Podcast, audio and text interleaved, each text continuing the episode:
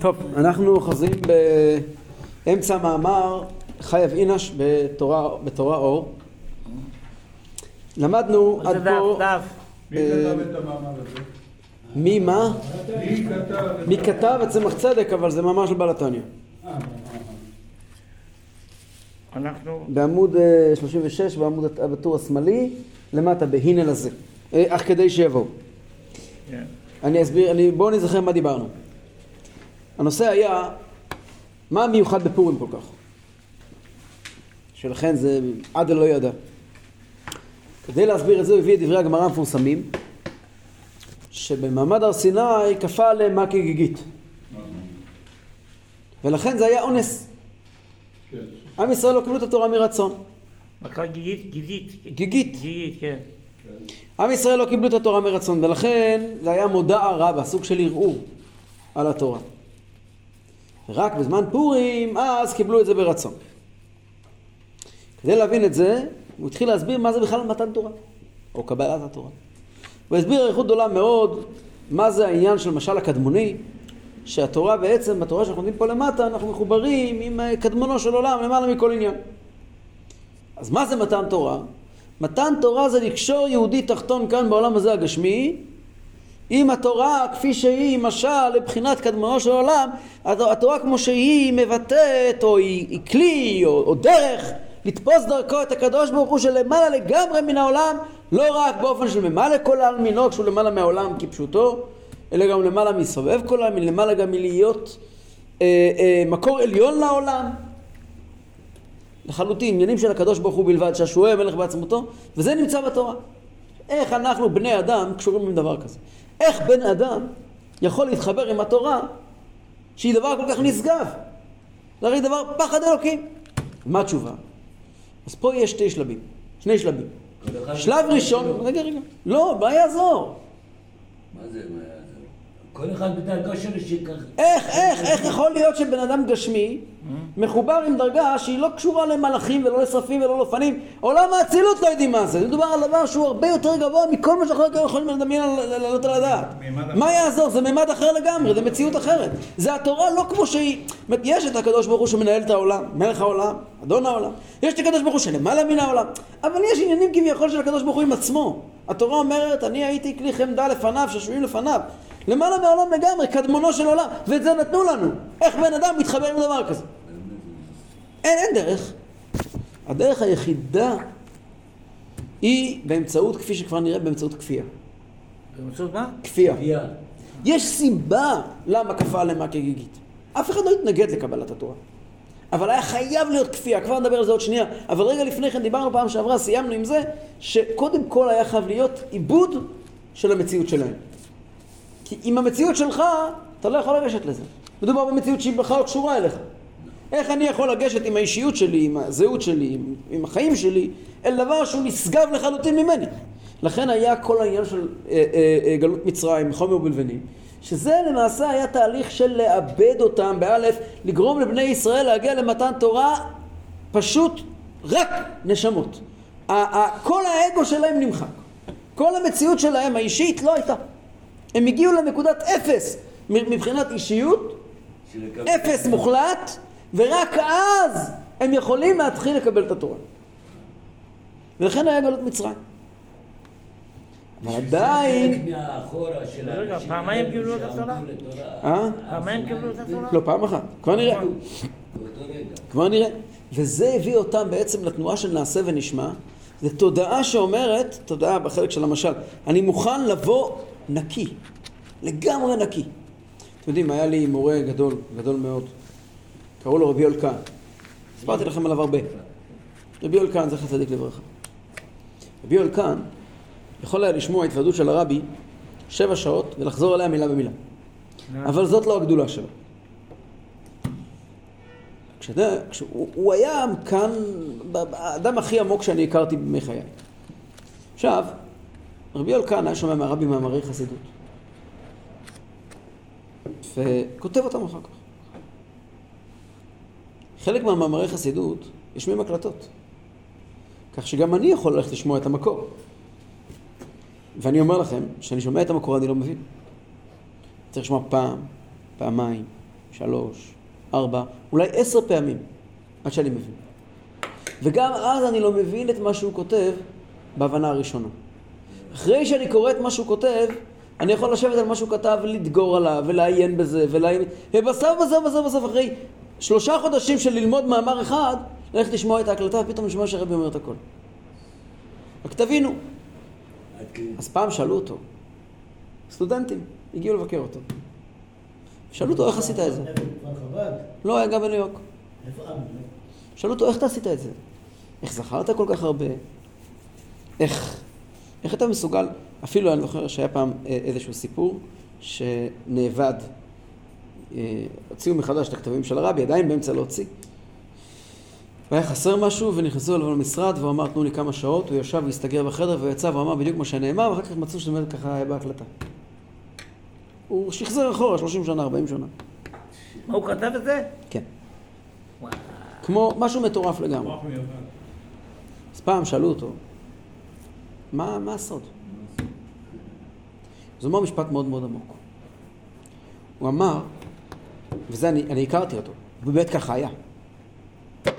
בכל פעם שבאתי לשמוע את הרבי, הייתי כלי ריק. מוכן לקלוט. זה קושי. אתם לא מבינים כמה שזה קשה. אני הייתי כלי ריק, הייתי נקי לחלוטין.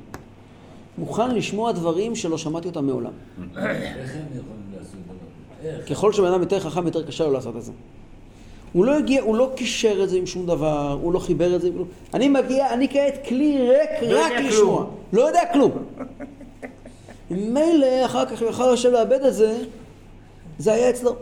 אגב, אני שמעתי מאחד מהאנשים הכי קרובים אליו, הוא הוציא כמה ספרים הרי, היה צריך לציין איזשהו ספר, היה איזשהו זוהר שהיה צריך פעם אה, לכתוב שם אה, במאמר, אז הזוהר לא היה ברור מה כתוב בזוהר, לא, קשה להבין.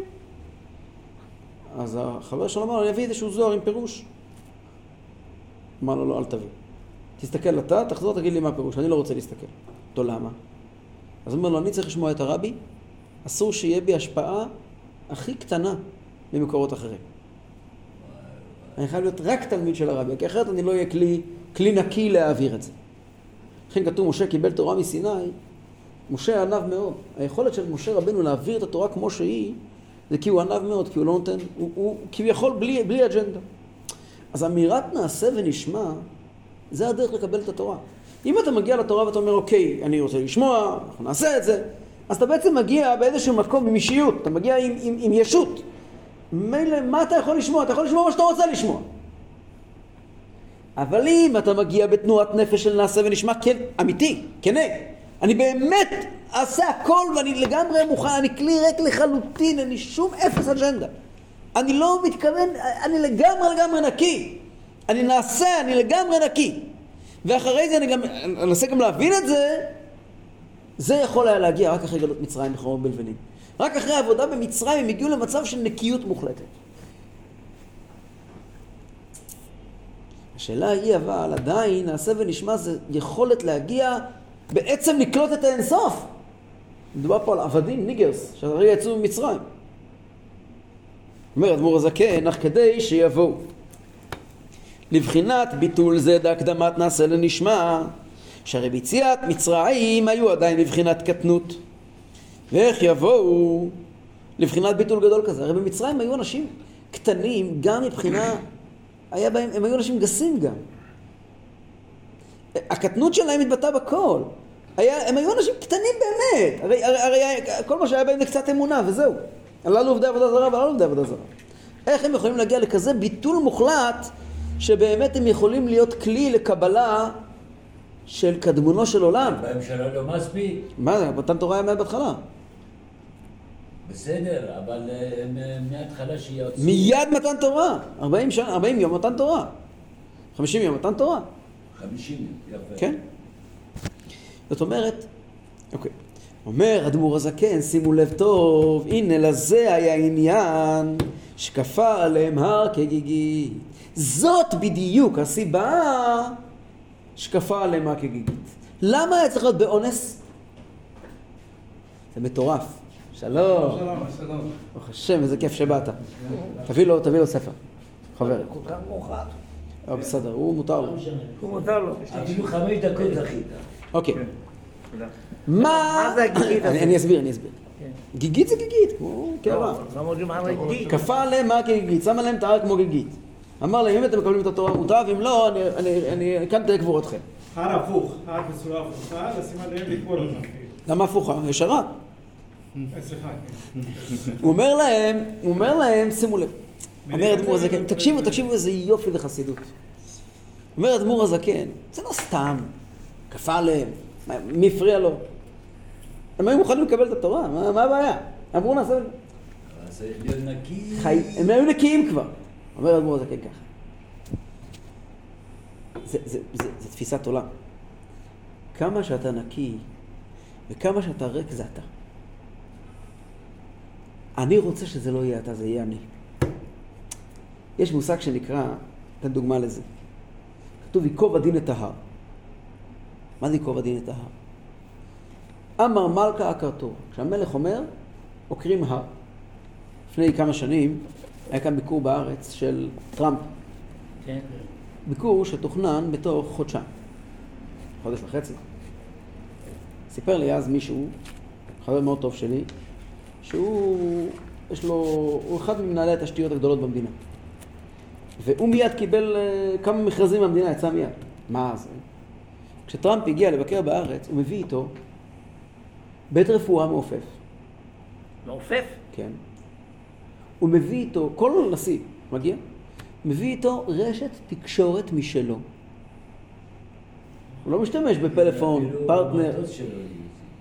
רשת תקשורת, מקימים בארץ רשת תקשורת שלו וסוללים כבישים מיוחדים. הוא אומר תוכניות שתקועות במגירה, בגלל ביורוקרטיה. 30 שנה, 20 שנה, כל מיני תוכניות. ברגע שמגיע אה, נציגות מבית הנשיא, הוא מגיע לכאן, פח! כל התוכניות לפח, עושים מה שצריך. בום, סוללים כביש, חוצים. זה נקרא אמר מלכה הקרטורה. כשמגיע כוח שהוא בכלל לא בסיפור שלנו, הוא לא בסרט שלנו, אז הדברים מתנהלים אחרת. הלוואי שהוא ייבחר עוד פעם. לא יודע, אבל הדברים. מתנהלים אחרת. זה נקרא אמר מלכה הקרטורה. אם אני הולך בכוחות שלי, לאיפה אני כבר יכול להגיע? אבל אם אתה פועל מכוח זה שמישהו אחר פועל בך, זה שונה. זה סיפור אחר, זה סיפור אחר לגמרי.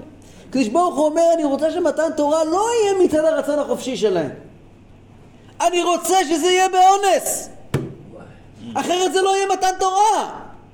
אני לא יכול לתת להם את הקדמונו של עולם, כשכל תלוי ברצון הטוב שלהם. מה הם קשורים עם קדמונו של עולם? הדרך היחידה, אחרי כל ההכנה הזאת של הקדמת נעשה לנשמע, הדרך היחידה להקנות להם את האינסוף, זה שאני אתן להם את האינסוף. אז אני צריך להיות פה האקטיבי, הם צריכים להיות פסיביים. פסיביים לחלוטין. לזה קוראים אונס. אחרת לא... זה, זה דבר, זה, זה אדמו"ר הזקן. לא יכול להיות אחרת מתן תורה. איך אתה מצייר את זה אחרת? הקדוש ברוך הוא ועם ישראל יושבים להידברות, מה אתה אומר, מה אנחנו אומרים, שני צידי השולחן, אוקיי, אתה יודע מה, יאללה, תיתן את התורה. תיתן. זה לא עובד ככה. זה חייב להיות באונס. אגב, דבר שכולם עוברים אותו כל הזמן, זה אותו דבר. ברית מילה. ברית מילה לוקחים תינוק בן שמונה ימים, לא שואלים אותו, ועושים לו ברית מילה. ישמעאל טוען, אני בגיל 13, אני אעשה את זה מתוך, מתוך, מתוך מודעות, מה עונים לו? הקשר שלך עם הקדוש ברוך הוא תלוי באישיות שלך. אנחנו, אפריורי, לא קשור אלינו. תינוק בן שמוניים, דווקא כשזה לא ברצונו. דווקא כשהוא קטן שהוא לא יכול להגיב. אבל- למה?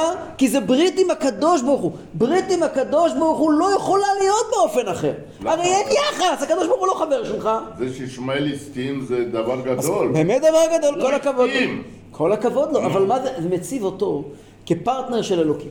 לא. אלוקים אומר, ואני מסכים, יש פה שניים. ואני מסכים. מעולה, אז יש פה שניים. אם יש פה שניים, זה לא קדמונו של עולם. יכול לא לשים, אבל הוא הסכים. מצוין, זאת אומרת, זאת אומרת, תקשיב מה שמדברים, זאת אומרת, כן. נכון, כל הכבוד, אבל זאת אומרת שיש פה שניים. עם הקדוש ברוך הוא אין דיאלוג. אצל יהודי, יהודי, הסיבה שיהודי מוכן למסור, הסיבה שהיום יש כל כך הרבה אנשים לא דתיים בכל אורחות חייהם, שעושים ברית מילה, זה כי ברית מילה זה לא מהכוח שלנו. נכון. ברית מילה זה הקדוש ברוך הוא מגיע ואומר והייתה בבריתי, בריתי בבשרכם לאות עולם. אני מחובר איתכם נקודה. בכלל לא קשור לרצון שלכם. זה העניין של כפה עליהם ההר כגיגית. בואו נראה את זה בפנים. הנה לזה היה עניין שכפה עליהם הר כגיגית. שהוא בחינת וימינו תחבקני.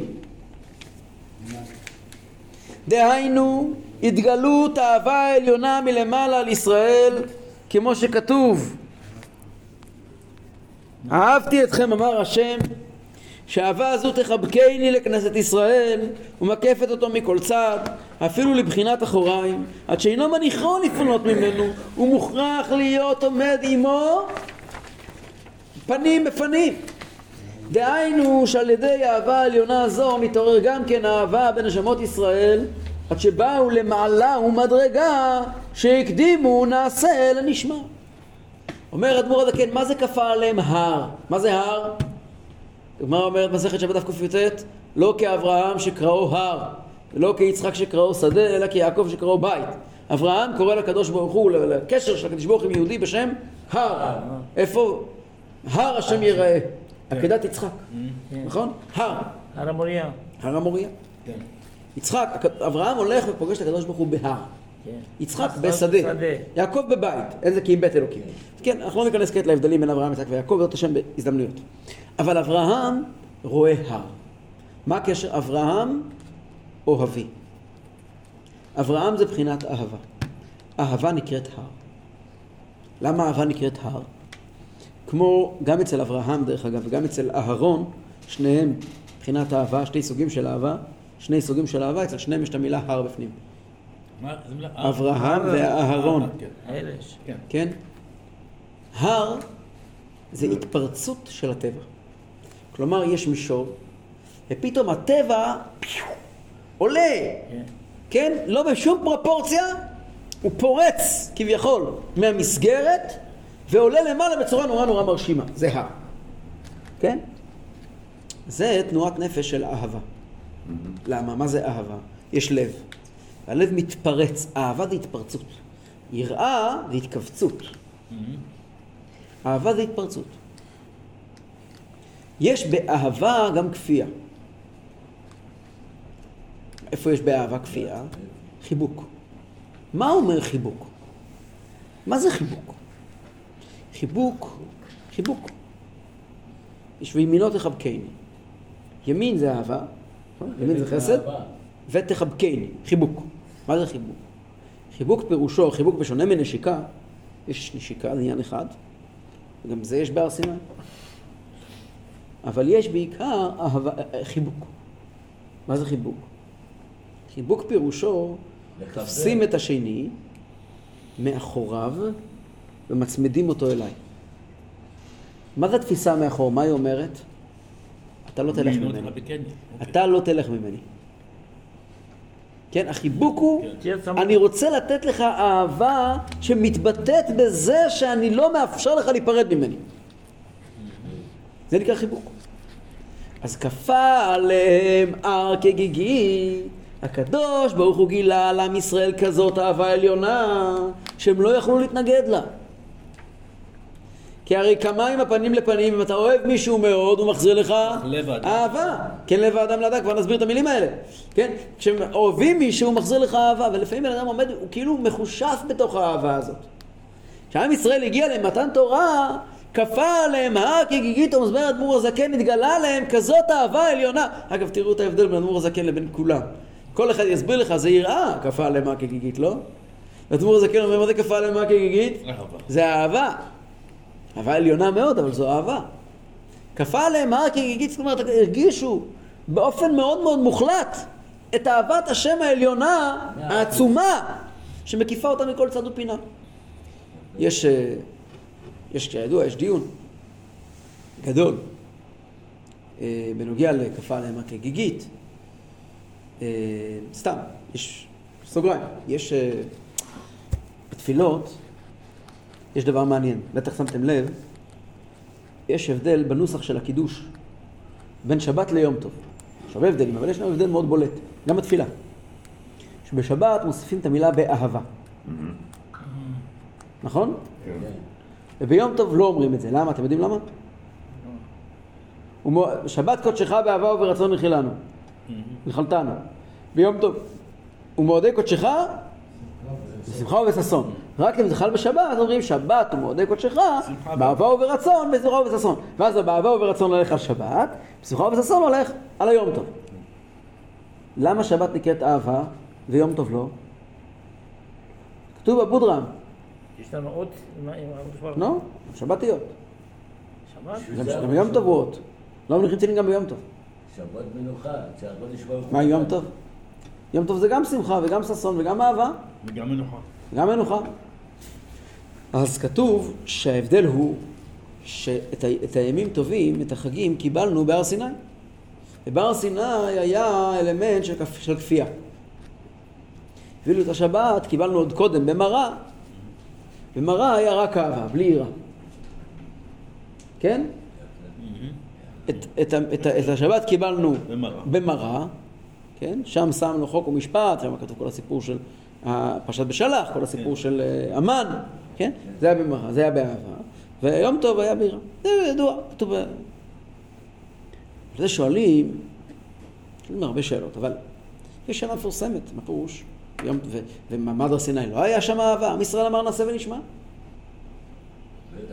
בטח ש... יש לזה כמה תירוצים, יש לזה הרבה תירוצים. אחד הדברים שמבוארים בזה, יש מכתב של הרבי, כפה עליהם מרקי הגיגית גם בפשט, לא רק בפנימיות. פירושו שהייתה להם, יש, יש אצל יהודי, דבר נפלא, זה ממש קשור לכאן. יש מכתב של הרבי, שיש, מה, מה, מה פירוש כפה עליהם? בפשט, לא, לא בפנימיות, בפשט ממש. מה זה כפה עליהם הר כגיגית? הכריח. אותם, הכריח אותם. למה צריך להכריח אותם? היו בעד. הם היו בעד, למה צריך להכריח אותם? אמרו בפשט. נעשה ונשמע. הם אמרו היו- בעד, מה צריך... אומר הרבי ככה. אומר הרבי ככה, תקשיבו, תקשיבו, הרבי אומר ככה. כשאדם ניגש למשהו שהוא מבין אותו, הוא ניגש אליו מתוך קרבה. ש- אדם ניגש למשהו שהוא מבין אותו, הוא ניגש אליו מתוך קרבה. כשאדם ניגש למציאות שהיא הרבה מעבר אליו, שלא מבין. שהוא לא מבין אותו, שהוא לא מתחבר אליו, אז הוא ניגש מתוך, מתוך סוג של כפייה. כן? אני לא, לא מבין, אבל אני מבין שזה... מכריחים אותו לעשות. לא, אני, אני מכריח את עצמי אפילו. מה, מה, הוא בעצמו. אני מכריח את עצמי. אני ניגש לעשות, יש דברים שאני עושה, יש דברים שבהם אני מרגיש בבית. אה, תחומים שלי, שאני מבין בהם, שמתאימים לי. שם אני ניגש, אני מרגיש comfortable, אני מרגיש נעים. יש תחומים אבל, שאני לא מחובר לזה. אני עושה את זה כי צריך. כן? זה ההבדל בין אהבה ויראה. העניין של מתן תורה, בני ישראל לא היו בכלל, הם לא קשורים לסיפור בכלל. הם חבורת לא מצרים. ידעו מה זה בכלל. הם לא יודעים מה זה. כפה עליהם מר כגיגית פירושו שלרגע אחד הם קיבלו בהירות. הם תפסו, אנוכי עומד, הם תפסו לרגע בהירות עצומה, הם הבינו מול מה הם עומדים. מילא הנעשה ונשמע היה מתוך תפיסת עולם מאוד עליונה שלא מחוברת עם החיים הרגילים. ולכן זה נקרא כפייה. בזמן קבלת התורה, כשאמרו נעשה ונשמע, זה היה באהבה, אבל זו לא, זאת לא האהבה הרגילה שמדברים עליה. כי זאת בני ישראל נמצאים בכזו רמה עליונה, שאומרים כן בוודאי, כמו שבן אדם נמצא באיזה חוויה מאוד חזקה. והוא אומר, כן בוודאי אני אעשה כל מה, הולך ל... הרבי אומר לו תעשה מה שהוא עושה. ודאי שאני אעשה. ודאי שאני אעשה. למה ודאי שאני אעשה? זה מה שאני... הוא, נמצא בכזאת חוויה עליונה, זה מה שהוא יעשה, בוודאי, מה השאלה? אבל אחרי זה, כשהוא חוזר הביתה והוא בא לעשות את זה, הוא כבר לא נמצא באותו מקום. אבל ממילא פתאום מתברר שהוא לא יכול להגיד על זה באהבה. כן? כי, כי זה באמת, הנקודה היא שבני ישראל מתעלים למקום שהוא הרבה יותר גבוה מהמקום שלהם. ולכן הם הרבה פחות מחוברים אחר כך לעניין.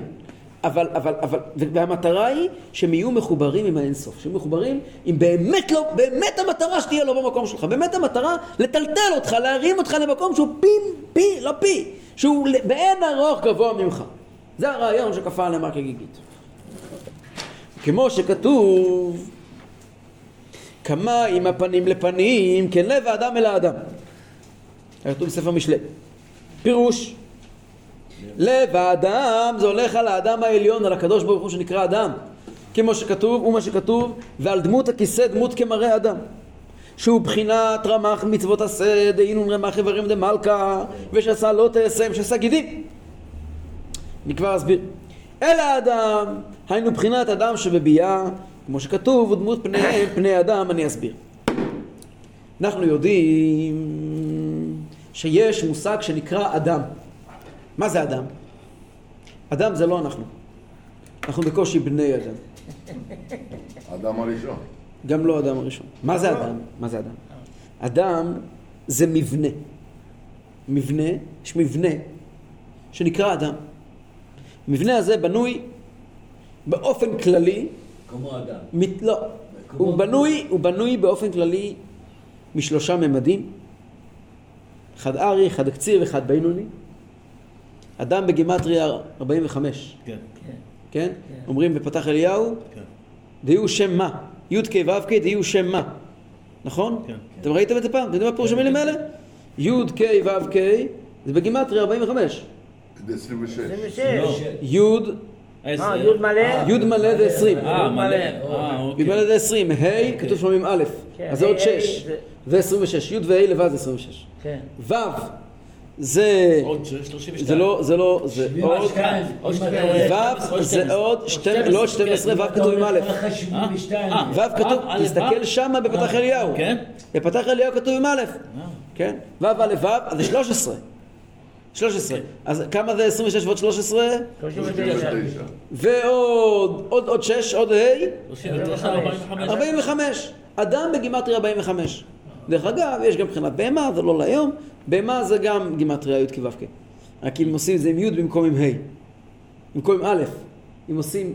כל דבר מחבר בי"ק ו"ק. לא, יש כמה דרגות בזה. יש ארבע אפשרויות. כן, בכל אופן- הרבה אפשרויות, כן. אבל לא. אז שם, המושג הזה, מה, מה זה אדם? אדם. עוד נלמד הרבה על האדם הזה.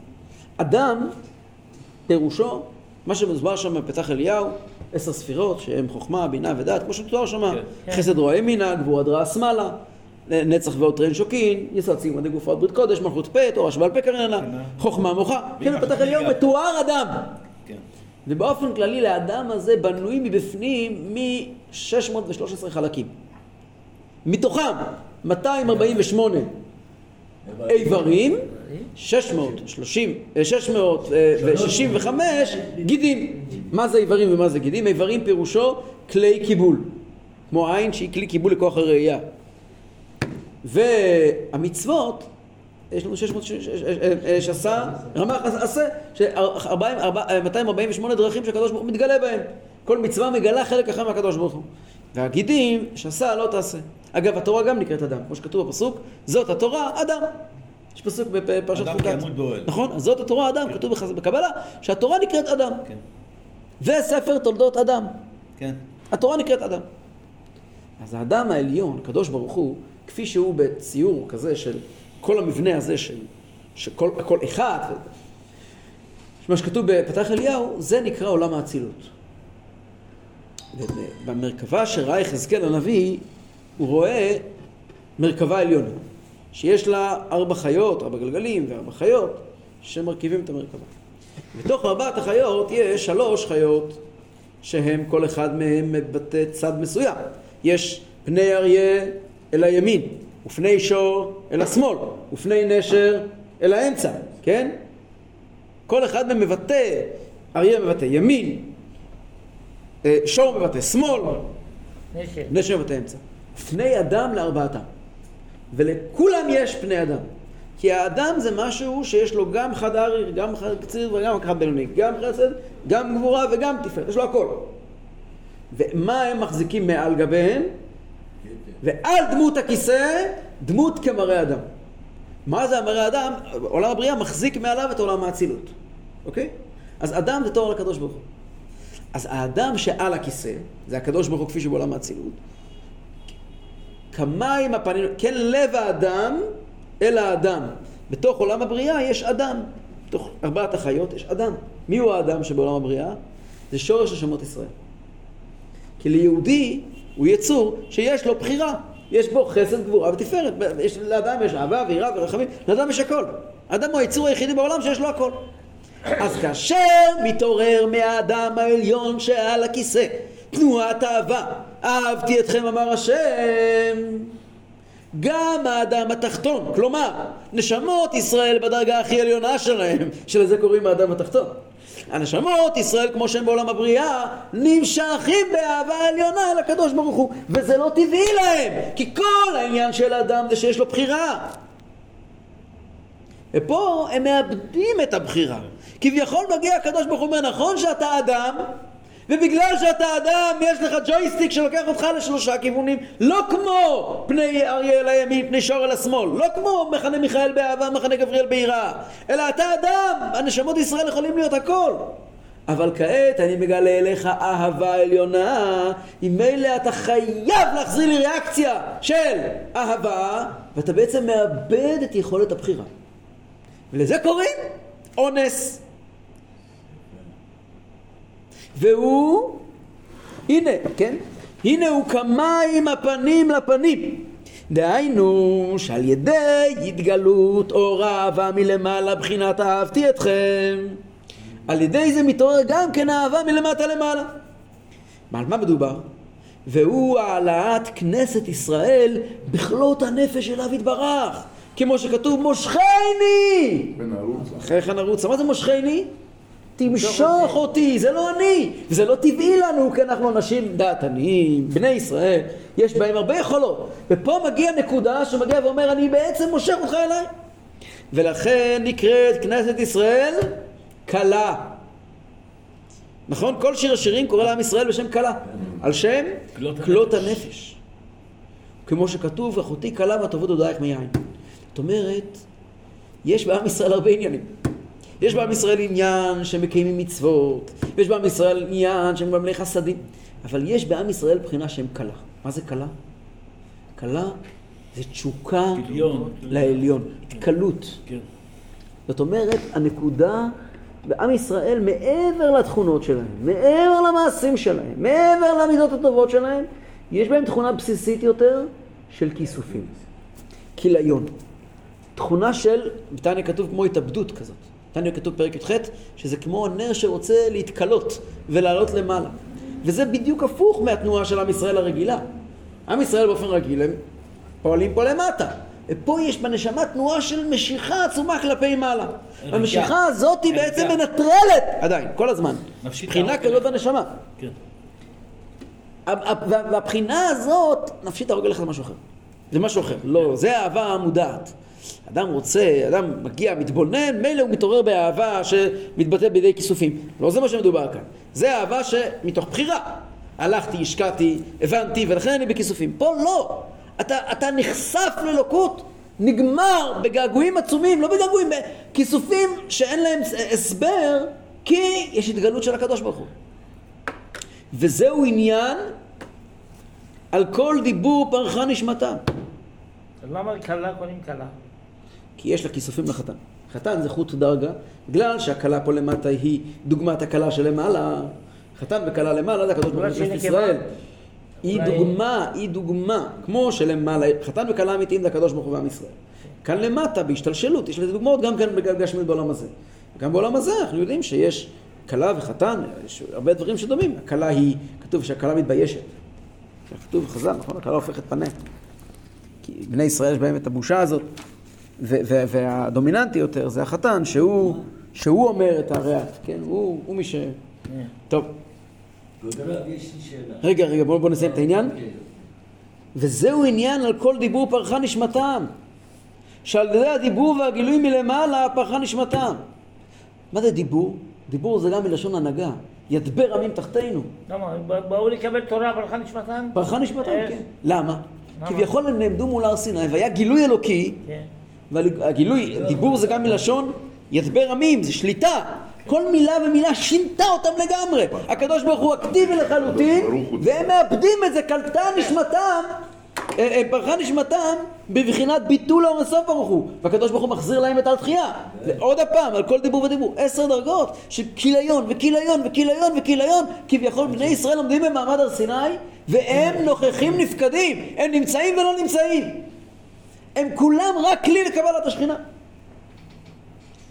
וזהו עניין שכפה עליהם ההר, ובחינה אהבה עליונה שנקראת הר כגיגית. מה זה גיגית?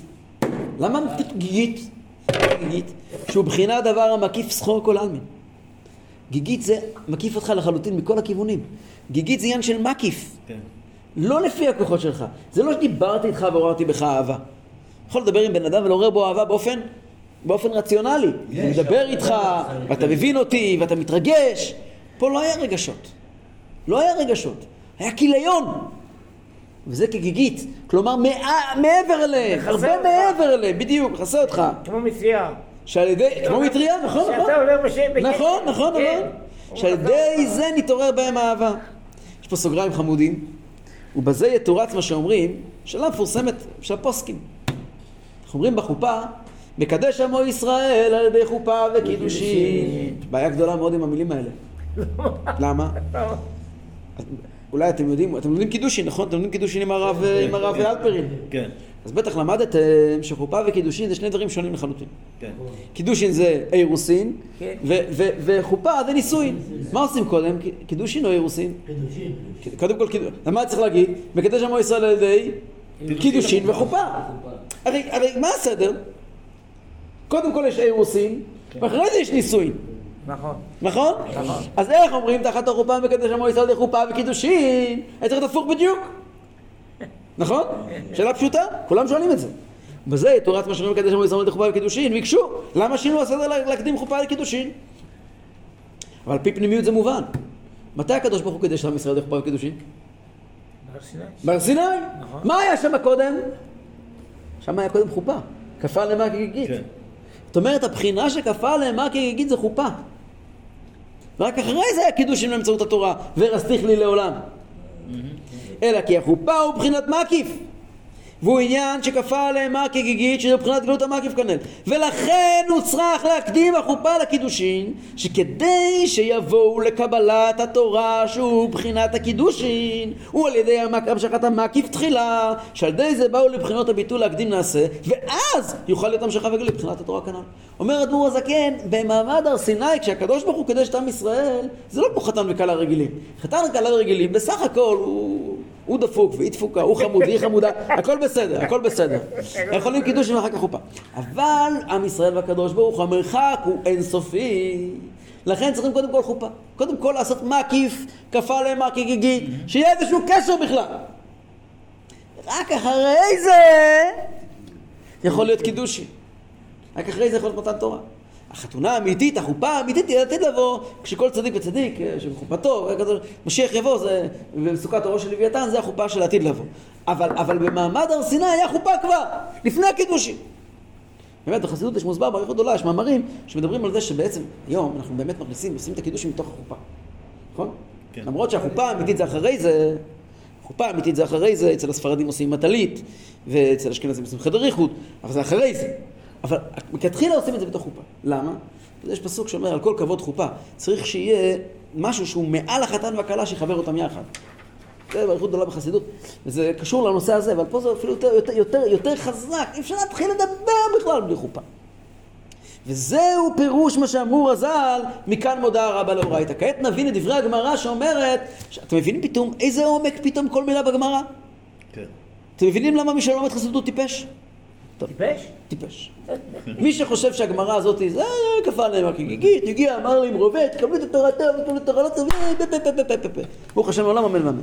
אבל כשאתה מתחיל להבין, אתה מבין שיש פה, לא יכול להיות אחרת, זה לא יכול להיות אחרת. רגע, חסידות באה לברר, לספר את הגמרא? חסידות באה להסביר את הקדוש ברוך הוא בכל. עניין. בתורה זה הדבר העיקרי, כן? זהו פירוש מה שאמרו רבותינו זיכרונם לברכה, מכאן מודה הרבה לאורייתא. דהיינו, מה הפירוש? אמרנו בגמרא כתוב שזה ערעור קצת על קבלת התורה, זה מודה הרבה, זה ערעור, כן? שזה לא בדיוק, עם ישראל לא ממש קיבל, זה היה בכפייה. מה הכוונה? דהיינו שהתעוררות זו בליבם לקבלת התורה בבחינת מסירת נפש וביטול. עד שהקדימו נעשה לנשמע לא היה זה מצידם בבחירה ורצון אשר מעצמם לבד אלא שעל ידי הגילוי מלמעלה בבחינת אהבתי אתכם על ידי זה דווקא התעורר בהם הרצון והאהבה הם לא היו, הם לא היו בדרגה הזאת בכלל לכן זה מודעה רבה, מה אומר, מה, מה, הקדוש- מה הפירוש? תוספות כותבים שמה, שמשה רבנו יגיד לקדוש ברוך הוא בזמן חטא העגל, מה אתה רוצה מהם? הם די בכפייה. מה פירוש המילים? מה אתה רוצה? פרשת שבוע. מה אתה, נכון, פרשת שבוע. מה אתה רוצה? בני ישראל חוו חוויה מטורפת, אין ספק. אבל האישיות שלהם הודחקה, מה זה הודחקה? נמחקה. ברגע שחזרה לה עם האישיות, אז, אז זה שני בני אדם. במילא היה חטא. זה לא יכול להיות אחרת. בעצם, כשמסתכלים בעומק, חטא העגל הוא חלק מתהליך הכרחי. ככה? חייב היה להיות ככה. לא יכול היה להיות אחרת. הם היו במעמד ומצב מטורף של מעמד הר סיני. והקדוש ברוך הוא עוזב אותם, עכשיו בוא נראה אותך. כמו שהזמר נותן לקהל את הרמקול. פתאום מדבר מישהו מגמגם. מה, מה אתה רוצה שיהיה? לא יכול להיות אחרת. אבל זה ההתחלה שהוא מתחיל ללמוד על הרגליים שלו. אף על פי כן, הדר וקיבלוה ברצון גמור בימי אחשוורוש. בפורים, וואו, שימו לב מה זה פורים. שימו לב מה זה פורים. עכשיו שאנחנו מבינים עד כמה מעמד הר סיני זה דרגה עצומה, שהנשמות מגיעות לכזה עניין שהוא בכלל לא לפי כוחם. אבל בפורים בני ישראל עומדים עם עיניים פקוחות ומסתכלים על קדמונו של עולם. אומרים, כן! אני רוצה. זה שלי. זה פורים. זאת אומרת, זה לא כל מה שבמעמד הר סיני בדרגות הכי עליונות. היה חייב להיות על ידי גילוי עצום מלמעלה. כי בני ישראל לא יכולים להגיע לזה לבד. בפורים בני ישראל הגיעו לאותה בחינה מעצמם. איך זה יכול להיות? ואף על פי כן הדר וקיבלוה ברצון גמור בימי אחשוורוש. שהיה מסירת נפש בכל ישראל מעצמם. שלא על ידי התעוררות מלמעלה בתחילה, על דרך גילוי בחינת וימינו תחבקני. מאיפה אני יודע שלא היה שם גילוי? דעה אז היה בחינת הסתר פנים. הרי בזמן אחשוורוש היה הסתר פנים. הגמרא אומרת, כן, הסתר מן התורה, על דרך עת לרחוק מחבק, יש עת לחבק ויש עת לרחוק מחבק, כתוב במגילת קהלת. עת חבק זה מתן, מתן תורה. עת לרחוק מחבק זה פורים. עת לרחוק מחבק זה פורים. כמאמר הז"ל, אסתר מן התורה מנין דכתיב ואנוכי אסתר אסתיר פניי ביום ההוא. כל העניין של אסתר זה אסתר פנים. ואז הם מקבלים את התורה. אם כן היה בחינת התערותא דלתתא מצד עצמם, זה היה התעוררות שלהם מכוחם. וזהו הדר וקיבלוה ברצון גמור. זה המשמעות של מתן תורה בפורים. עכשיו נשאלת השאלה, הסברת לי, נתת לי כזאת בומבה בראש, הסברת לי שפורים זה כזה עניין נשגב, שבאמת שלא בערך לו שום דבר, איך זה יכול להיות? מה קרה בפורים, שעם ישראל הגיע לכזאת דרגה עצומה מעצמם? אז זה בעזרת השם נראה בשבוע הבא. איך זה מתיישב? אסתר ידע את זה. אה? אסתר. את זה בעזרת השם נראה בפעם הבאה. שלושה ימים. נהיה עכשיו במתח בשבוע הבא.